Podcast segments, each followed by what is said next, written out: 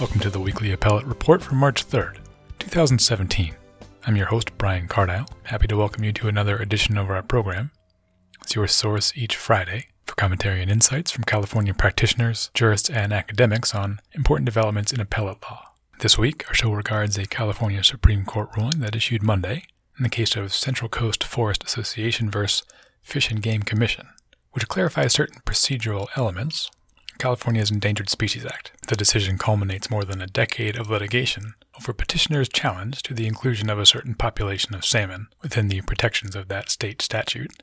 Notably, the court's ruling does not reach the merits of the petitioner's challenge. It merely holds that the parties involved in the case are indeed able to bring the challenge and in the manner they brought it. Nonetheless, though the ruling is just procedural, our guest, Tony Francois, a senior attorney with the Pacific Legal Foundation, will visit to discuss its very salient impacts. Mr. Francois authored an amicus brief in support of the petitioners in which he claimed that the intermediate court's ruling in this matter threw state administrative law in this context into disarray.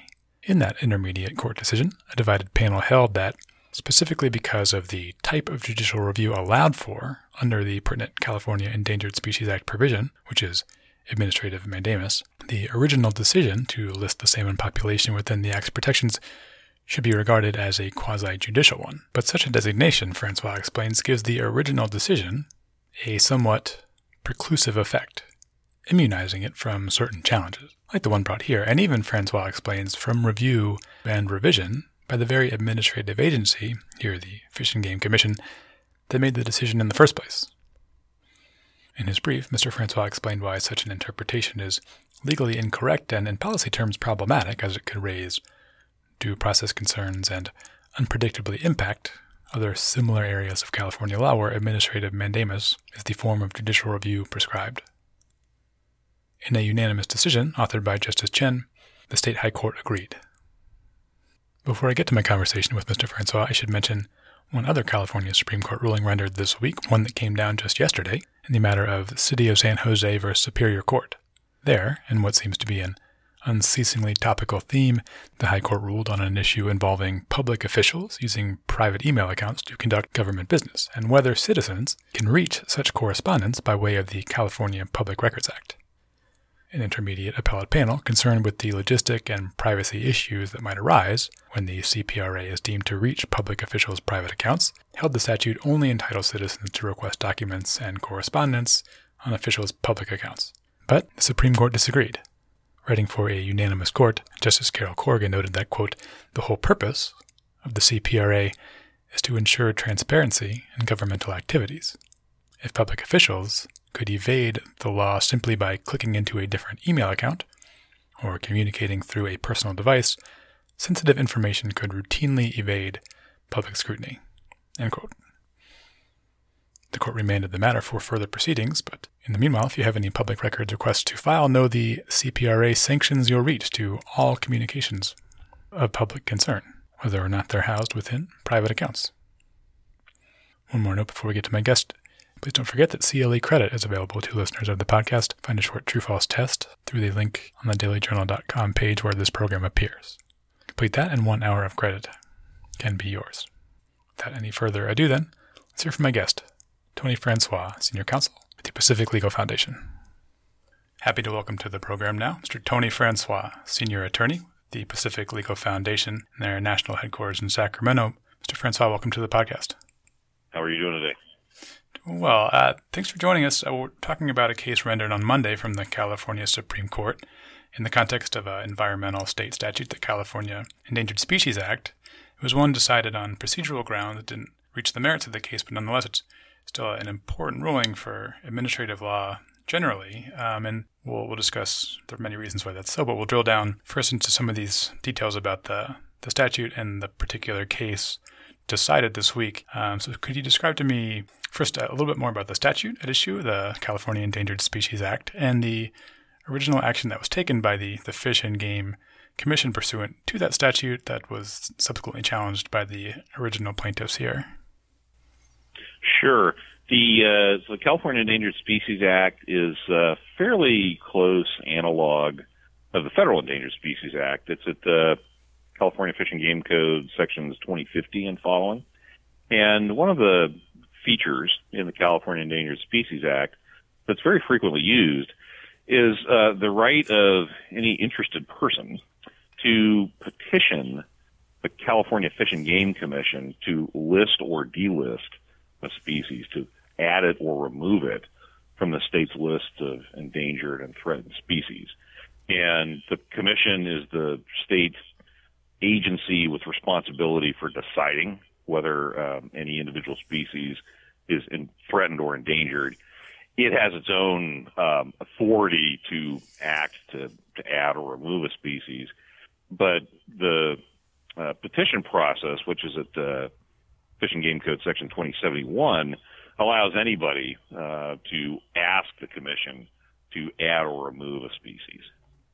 Yeah, and then so the case here seems to regard the proper way in which a party can do that. Um, the the population I understand that was listed by the, the Fish and Game Commission was a, a population of coho salmon south of San Francisco Bay. Um, they're deemed endangered by the Commission in 1995. And then the, the plaintiffs here, they seek to have that population delisted in 2003. Why did they seek that delisting, and what was the Commission's response? So the the petition that um, the plaintiffs in this case, uh, which are uh, Central Coast Forest Association and Big Creek Lumber, uh, they based their request or their petition to the, to the Fish and Game Commission to to remove coho salmon south of San Francisco from the endangered species list, the state's endangered species list, because they uh, reported having found uh, a variety of types of information showing that, uh, in their view, coho salmon were not native to the coastal streams south of San Francisco Bay, that they had originally been introduced through hatcheries as a sport fish, and that uh, you know their analysis argued that there had never been sustainable uh, naturally spawning populations of, of coho salmon south of San Francisco Bay, and that the um, environmental conditions, the natural environmental conditions uh, in that zone, were were basically not hospitable to uh, a permanently self-sustaining uh, coho salmon fishery. So this was their argument to the the Fish and Game Commission that the the commission should um, look at this portion of uh, coho salmons or the coho salmon habitat and decide that because there really was no way in in the petitioner's view for salmon to become to, to ever recover there really um, that they should not be considered endangered and that the commission should should base that decision on a finding that they're not native to that area. So you could plant them there as much as you wanted, but you were never going to get a permanently sustainable uh, native uh, fishery there. So that, that's the argument they made to the commission. In short, that contention is basically that the, the salmon should not have been listed under the, the Endangered Species Act to begin with, which, as we'll get into more, is importantly different from maybe another type of way to challenge an original listing, which is to say, you know, okay, it was proper to list that species at some point, but now, because of intervening acts or perhaps because of the protections that it was given based on the statute, uh, it's no longer threatened, and so now it can be delisted safely. Uh, and there is some, you know, the, the case seems to turn to some extent uh, at both the intermediate and high court level on that distinction. Is that correct? Yeah, that that's absolutely correct, and and what uh, what the petitioners were arguing is that when the the Fish and Game Commission originally uh, added this segment of uh, coho salmon to the, the state's endangered species list, that was basically both a factual and a legal error. Um, part of their legal argument is that the State Endangered Species Act authorizes the state to uh, protect as endangered native species. And their argument was that in this area, coho salmon are not native and therefore are not eligible for listing under uh, the state ESA. And as you point out, that's completely different from bringing information that says, here's a species that you listed 15 years ago. Here's the evidence that they have recovered to the point where uh, they no longer need protection. There's uh, increased numbers, there's adequate management, you know, other things like that. Um, now, I understand the commission denied that petition, and then the parties sought relief in Superior Court, which which granted them relief. I think at that point, the Superior Court required the commission to reconsider the petition. Is that what happened then? And then I, I think they um, subsequently still denied it. Is that right? Uh, correct. So uh, to put the, the commission's action in a little more context, it helps to uh, bear in mind that the petition process that occurs before the Fish and Game Commission uh, has two steps. So there's an initial, what you could call a screening step. After the after the petition is submitted, there's a, a short period of time in which the Department of Fish and Wildlife, which is a different state agency but provides staff support to the Fish and Game Commission, um, experts of the Department of Fish and Wildlife will review the petition, um, do basically like an initial screen on it, and the commission will then decide whether or not to go forward with the petition, you know, go forward to make a decision on the petition. And that step um, concludes when the commission decides that the the petition may be warranted or is not warranted. And so this may be warranted finding, which is the result of the first step in the petition process, leads then to the a lengthier period of more detailed analysis of the data in the petition, and uh, that will ultimately conclude in a decision whether or not to list or delist the species. What the commission did um, with this petition was uh, declined it uh, at the at this initial screening step, and when the when the petitioners first went to Superior Court, the Superior Court ruled that there was inadequate evidence to support the commission's finding that uh, there was uh, it's kind of one of these weird things in judicial and appellate review. It's a substantial evidence standard. The what the commission found is was that there was not adequate information in the petition to show that delisting would be warranted.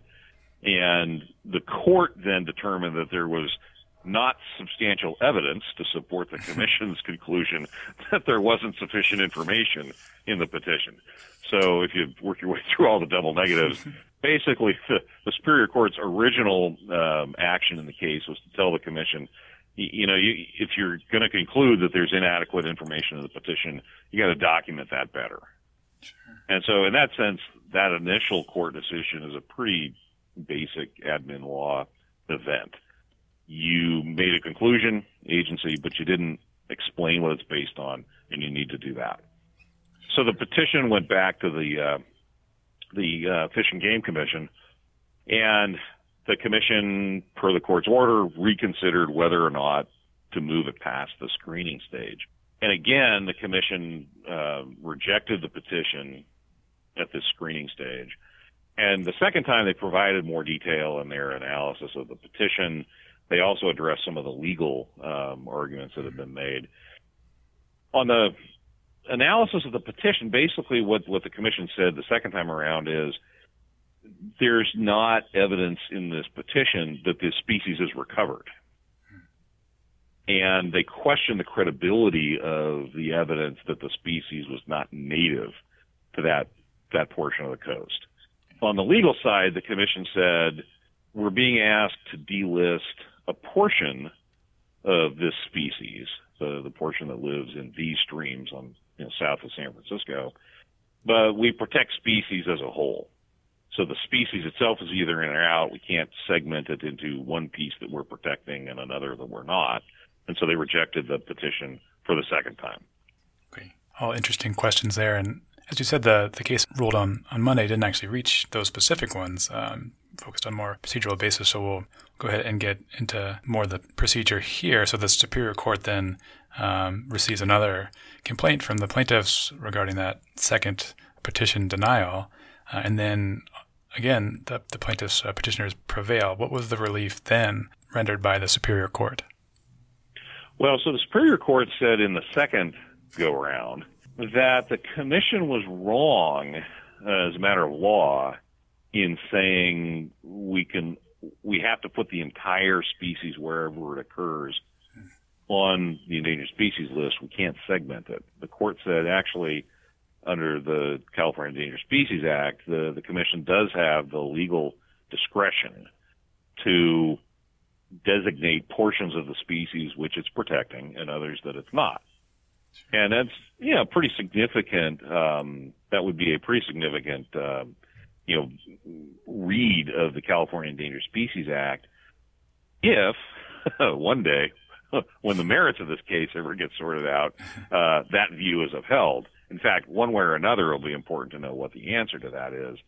The um, the Superior Court then, rather than remanding for the Commission to again consider whether to pass the petition through the screening stage, ordered the Commission to accept it and move on to the next um, move on to the next uh, step, the the more in depth portion of the of the petition process.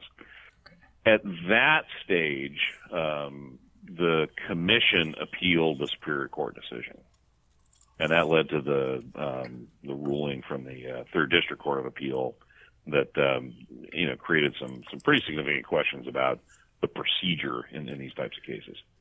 Sure. Yeah, we'll delve into that now. So the third appellate district does overturn the Superior Court entirely on procedural grounds. Um, can you tell me a bit about their specific reason, reasoning as to why the procedure was improper in this particular context.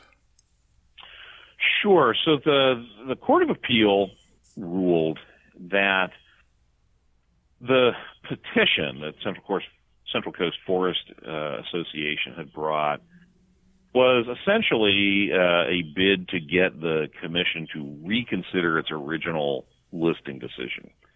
And I think that's fair to say. Uh, that that's an accurate description of it. The the information in the petition is new. It's subsequent to the original um, administrative record before the commission. Uh, it presents evidence that's newly available since the original listing decision, but it does ask them to agree that the original listing decision uh, was was an error, basically, and that the, the species should not have been listed in the first case. The Court of Appeal then went on to say that the on two separate bases that that could not be done. That uh, on one hand, the California Endangered Species Act doesn't allow a, a petition to delist for any reason other than that the species were covered. In other words, you can't petition to delist to address an error in the original listing decision. So that was you know, one ground for the Court of Appeals decision. The other was a very complicated and uh, I, I, think odd argument or, or, or, or set of analysis, which says which which relied on the form of judicial review of, of listing decisions, and what the what the Court of Appeals did was they start with the fact that the listing decision is a what's called a quasi-legislative action, so that it's more similar to what the legislature does in setting broad general rules than it is to what courts do in adjudicating individual cases. And so um, the Fish and Game Commission's decision to list a species or delist it is quasi-legislative. They go on from there to observe that the normal means of reviewing uh, a judicial review of a, of a legislative or quasi-legislative action is through traditional mandamus under Code of Civil Procedure, Section 1085. And then they note that the legislature has specified in the uh, California Endangered Species Act that instead of traditional mandamus, judicial review of a listing decision is only under administrative mandamus under Code of Civil Procedure Section 1094.5. And that's uh, the only way that you would get a 1094.5 review of a quasi-legislative decision is if the legislature specified that. Otherwise, it would be under 1085. Sure. This had that, that distinction. Um, there are a variety of consequences for reviewing a decision under Section 1085 versus Section 1094.5. But the one that matters here is that under Section 1094.5, Code of Civil Procedure, Administrative Mandamus, the courts take a very deferential view of the fact finding done by the agency whose decision is being reviewed. And 1094.5 is typically the uh, form of review for uh, quasi adjudicatory decisions of administrative agencies, permit decisions, um, you know, decisions related to, um, you know, building permits, things like that, or enforcement actions, these kinds of things. Under 1094.5, the court takes a very deferential view of the fact finding that's done by the agency. And so the Court of Appeal in this case concluded from the legislature's designation of judicial review of listing decisions under Section 1094.5 that the legislature also intended the fact finding that goes into a listing decision to have that deferential review and to basically be final in the way that a court judgment is final rather than subject to being revisited in the way the legislature can change a statute any way it wants to, anytime it wants to, or a regulation can be revised anytime the the regulatory agency wants to. So through this very complicated set of analysis, the Court of Appeal emerges with this uh, opinion that there's no way you can um, seek to um, change a listing decision other than challenging the original decision in court. You can't bring a petition to change a listing decision um, because the use of review of the original listing decision under 1094.5 means that it, it can't be changed by the agency. That all sounds very complicated. It reads about as you know complicated, and a, a lot of appellate practitioners looked at this when it came out, and they're they're just you know, we're, you know, scratching our heads thinking, wow, what does this mean for um, other state statutes where the legislature, you know, normally you'd have review under Section 1085, but the legislature has substituted Section 1094.5. Sure. Yeah, it sounds like you're not the only one scratching your head. There was a dissent in this intermediate appellate court. Opinion was the focus of that dissent on that bit of analysis that does sort of that reverse logic, starting at the judicial review availability and going back to then deciding what type of rulemaking you know decision that these processes are. Yeah, so uh, uh, Judge Nicholson of the the third district uh, dissented in this case, and you know he does a fairly cogent job of you know rebutting the argument that because judicial review is under 1094.5, the the agency's action being reviewed in some sense gets transmogrified into essentially a court judgment, which is immune, which would then be immune from collateral attack. That's not what's going on here. This is a uh, quasi legislative action. The majority in the case even grants, you know, admits this is a quasi legislative action. Normally those can be changed at any time. But because of this use of 1094.5 review, suddenly the agency can't even change it. So the dissent, um, you know, objects to this analysis of the nature of the commission's listing decisions based on the type of judicial review that's applied. And, um, you know, the, after this decision was, was issued by the Court of Appeal, uh, the uh, Central Coast Forest Association and the other petitioner, uh, asked the state Supreme Court to review the case. And my, you know, educated guess, if you will, as to the impetus for the court taking this case is the portion of the Court of Appeals decision that, that talks about the result of using 1094.5 judicial review in sort of binding the hands of the agency that made the decision in ever changing that decision again. Okay. Uh, so then you submit an amicus brief in support of petitioners in this action. I'd be curious to know how um, how you came to, to be aware of this ruling and, and why you found it so important that you wanted to, to get involved. Well, a couple of reasons. Um, Pacific Legal Foundation, where I work, uh, we've done a fair amount of work over the years in cases dealing with the California Endangered Species Act. Um, actually, you know, in the process of litigating a couple of uh, uh, California ESA cases right now. And so, just because of the subject matter, we'd been monitoring the case, um, you know, below.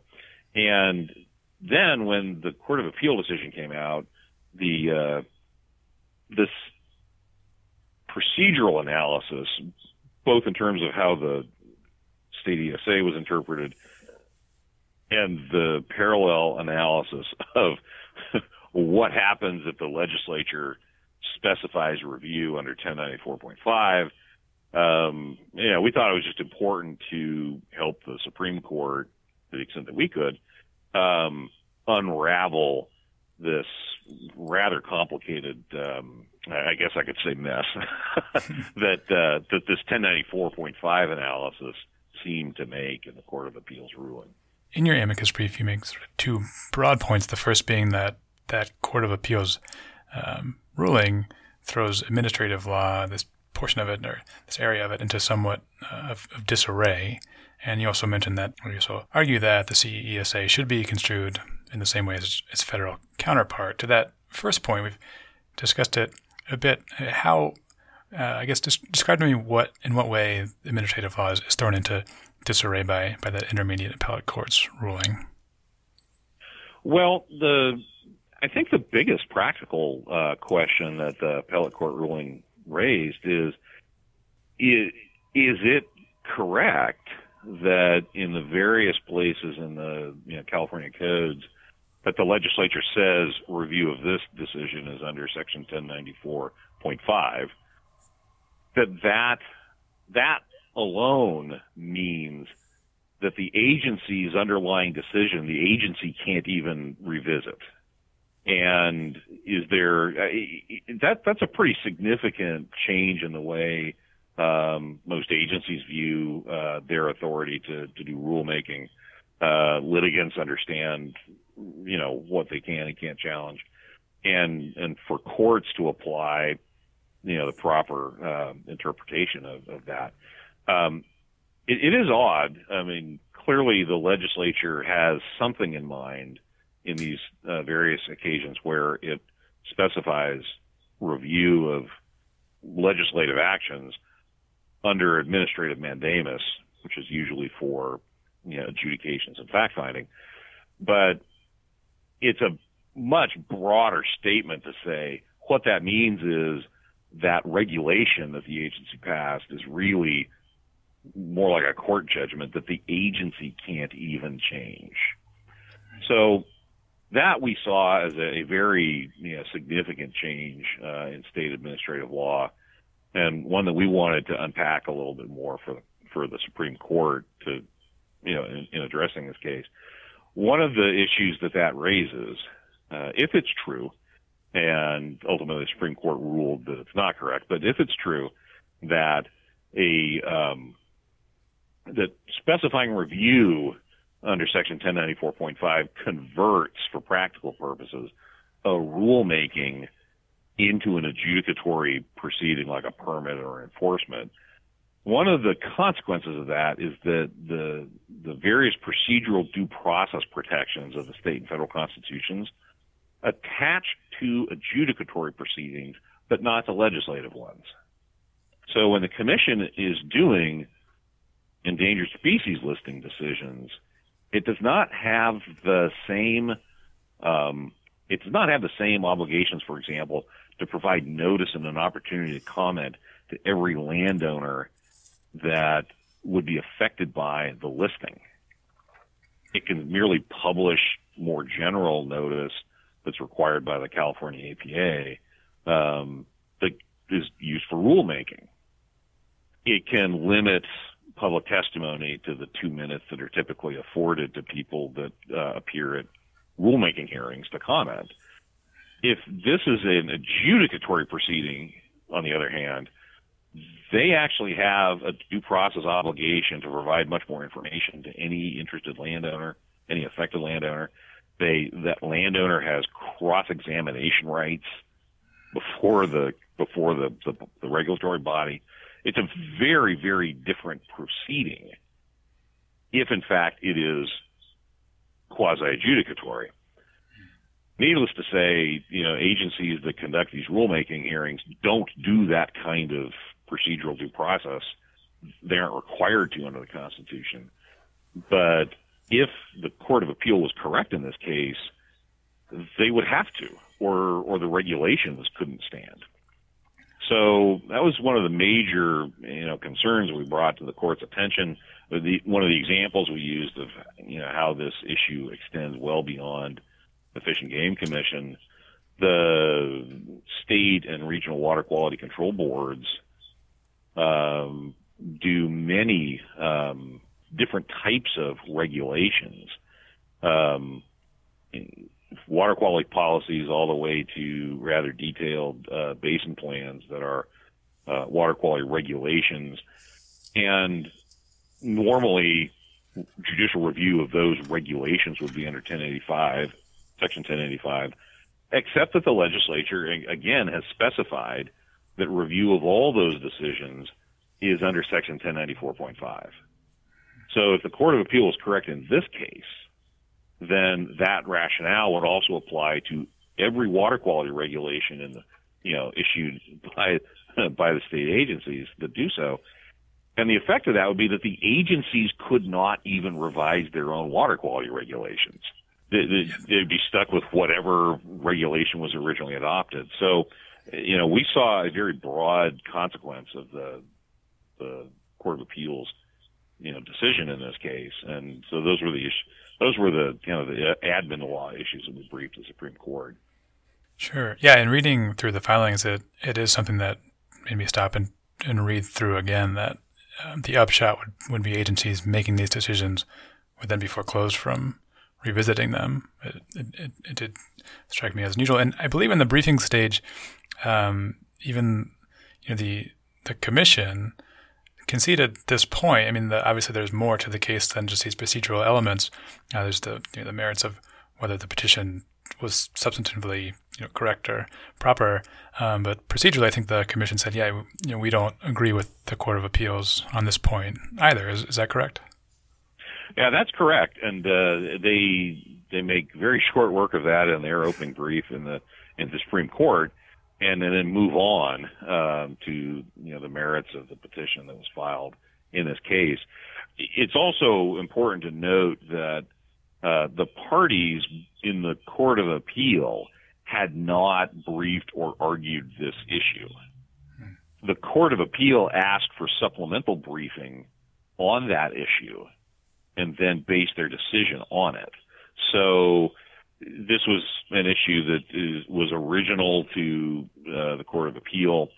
Um, impossible to know, you know, why they uh, why they inserted the issue or, or, raised it, you know, on their on their own prerogative. But um, you know, so it wasn't one that it was not an argument that the um, uh, that the Fish and Game Commission was invested in, and they had no problem conceding to the Supreme Court that, um, yeah, we we think that's a mistake as well, um, as they would because you know they've got um, an interest in being able to modify their own rulemakings going forward as they see fit based on the circumstances, and so they would not want their hands tied by a ruling like that as well. So the Supreme Court granted review of this procedural question and the substantive question of whether or not the petition in this uh, case should go beyond the screening stage to the you know the merits consideration at the commission. And interestingly, when the when the case was argued um, in front of the Supreme Court back in December, um, the justices were clearly uh, you know, grappling with whether or not there was an adequate record to decide the substantive question, um, whether you know there'd been enough development of the legal arguments on the substantive point. The Court of Appeal, of course, having ruled for the Commission on procedural grounds, never addressed any of the legal issues like can the Commission segment a species into different populations and hmm. list one but not the other. And so ultimately, what the Supreme Court decided to do, they reversed the Court of Appeals procedural argument and agreed that a petition could be filed challenging the an original listing decision as long as it was based on new information and then remanded to the Court of Appeals to address these other issues. What are the proper legal rules for, you know, you know different populations of a species, and the, I guess, the factual question of whether the petition's adequate to move beyond the screening stage. This is a fairly straightforward, unanimous opinion, as you say, reversing the Court of Appeal um, and saying that it would be okay for, for petitioners to challenge in the manner that was, was done here, but uh, they they didn't go quite as far as saying that a petitioner could challenge an original listing decision just full stop, right? They they said there there needed to be some subsequent scientific or other sort of information that that would need to be presented that would undermine the original uh, decision. Is that correct? Yes, and the um, the the commission conceded in the Supreme Court that the petition, even though they can you know continue to take the position that the, the petition is inadequate to pass the screening stage, they do agree that it does present new information, that it uh, assembles information that predated the decision but wasn't available to the commission and adds information that did not exist at the time of the, the original listing decision. So they they conceded the the point that a petition based on new information, can challenge the validity of a, of a prior listing decision.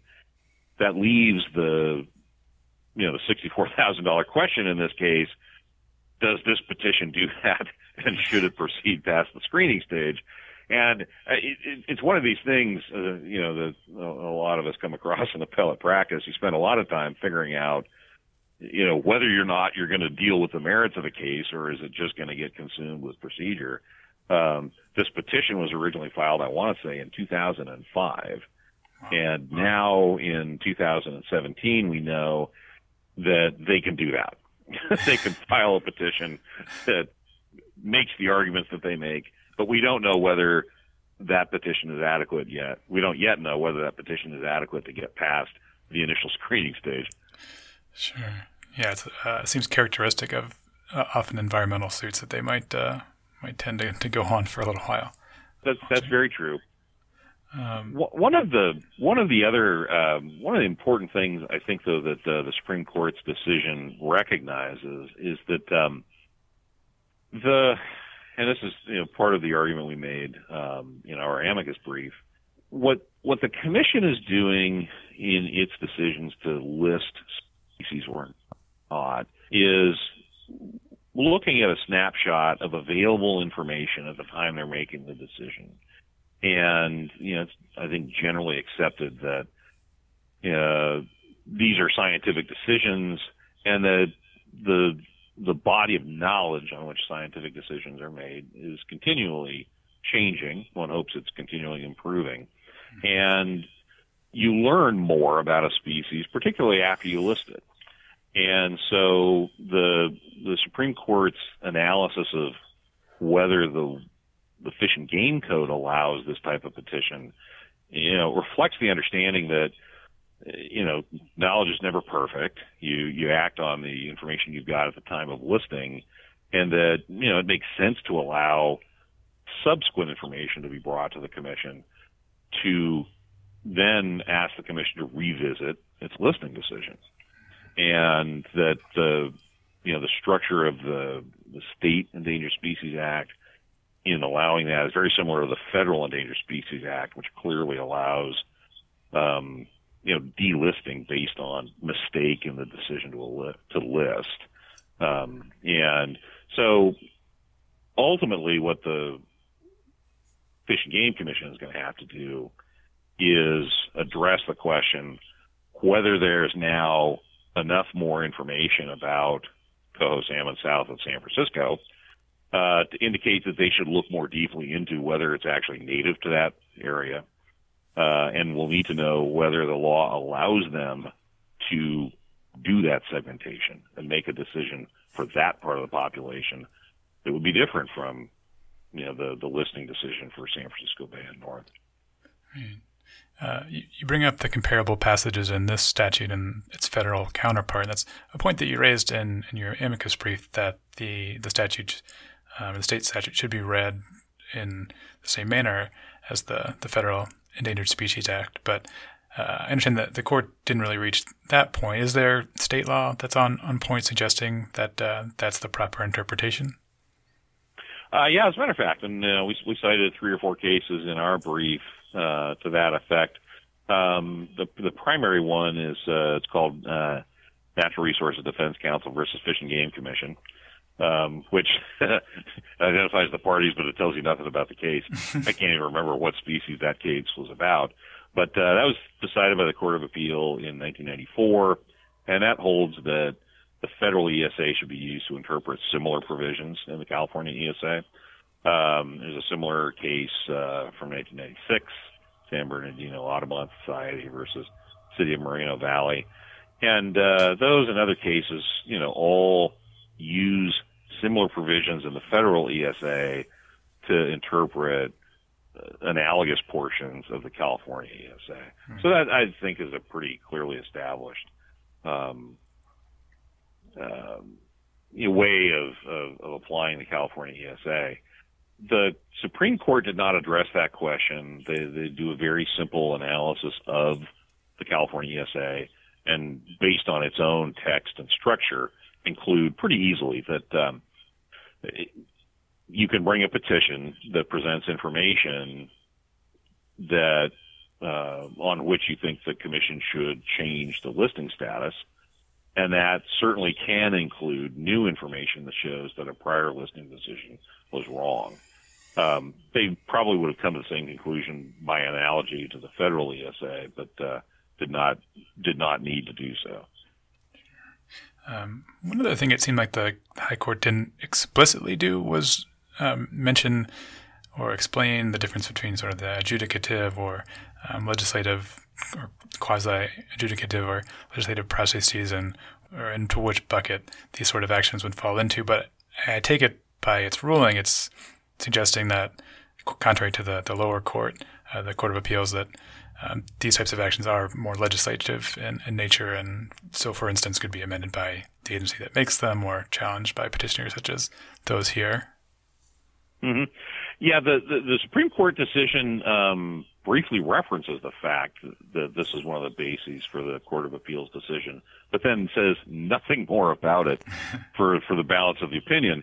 And so the fact that they granted review when they did vacated the uh, court, of, well, excuse me, depublished the Court of Appeals decision in this case, and so that can't be used as authority. It's important to note, though, that um, the Supreme Court recently uh, either completed a change to its rules or proposed a change to its rules. I think it's completed this change. So that grants of review no longer automatically depublish the case being reviewed, the decision being reviewed. And so if this, um, if the grant of review had not depublished the Court of Appeals case, the, the ruling in this case, I think the Supreme Court would have had to address that that aspect of it. Um, since it's granted review to publish the case, and the parties agreed straight up, no, that was just wrong. And the Supreme Court notes this was an issue that uh, the uh, Court of Appeal uh, originated. I think is basically a, a dead letter. Um, I don't think they needed to address it since they address the, the statutory question and their grant of review depublished um, the Court of Appeals decision. So that basically leaves it to the status quo ante, which is that um, where the legislature has prescribed it, you do um, access judicial review through Section 1094.5, but that doesn't change the nature of the agency action being reviewed that way. And that's, I think, a good outcome. Yeah, so the High Court is essentially saying, you know, there's a, a, straighter line from the start of this case to to an answer, so we don't necessarily need to to delve into the, the questions that were I think that's correct. Yeah, I think that's correct. Okay. Uh, the, the, odd thing is, by uh, my, I, I think I said earlier, my my sense of this is that that convoluted 1085 versus 1094.5 analysis in the Court of Appeals decision seems to me might have been the main reason that the, the Supreme Court took the case. Uh, but at the end of the day, it was not even necessary to address any of it in its decision. Okay. Now, as you say, the, the parties are back to status quo ante, uh, and the, the commission will, will have to, to take a proper look at this this petition for, um, say, uh, taking a broader look for attorneys practicing in, in this area. What are the, the most important takeaways from the ruling as as it stands now? Well, so the um, the result of the Supreme Court's decision is a remand to the Court of Appeal to address the the substantive legal arguments, whether or not the commission has authority to segment a species into different populations, some of which could be listed and others not, and whether or not um, the the term native in the in the California Endangered Species Act extends to you know planted uh, you know hatchery sustained uh, you know sport fish. But um, so the Court of Appeal will now address those issues for the first time, and so recall that the the Superior Court ruling that is at the Court of Appeal now again is one on the legal question the commission could decide to delist coho salmon in this particular portion of its range, south of San Francisco Bay. And that as a factual matter, the the the, the commission, you know, that the petition does meet the screening criteria and should proceed to the second stage. So those two questions are, are now again in front of the Court of Appeal uh, to be dealt with on the merits. Um, one one never knows. I mean, the the Court of Appeal. Well, we'll have to see whether you know it's it's done uh, addressing procedural issues or not, but I suspect that it is. So, how, well, it's not clear how long then it will take to for the Court of Appeal to to rule on these questions, and you know whether the the Supreme Court would would take the case again following that uh, following that ruling is you know possible to know. So unfortunately, other than the procedural question, can you bring petitions that challenge the original listing? The answer is yes, if the petition contains new information. That's right now all we know from this um, 12 years plus of uh, petition and related litigation. Well, then sounds like we'll, we'll have to have to stay tuned then and see how the, the case continues to proceed. But for now, sounds like a an important clarification, at least, of the procedural um, aspects in question. Uh, Mr. Tony Francois from the Pacific Legal Foundation, thanks for helping explain them to us. I appreciate it. My pleasure.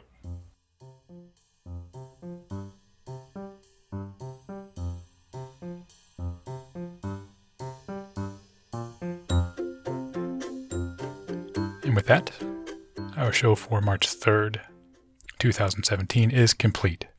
I'd like to tender very sincere gratitude once more to my guest, Mr. Tony Francois the Pacific Legal Foundation. I'd like to thank you as well, our listener, for tuning in.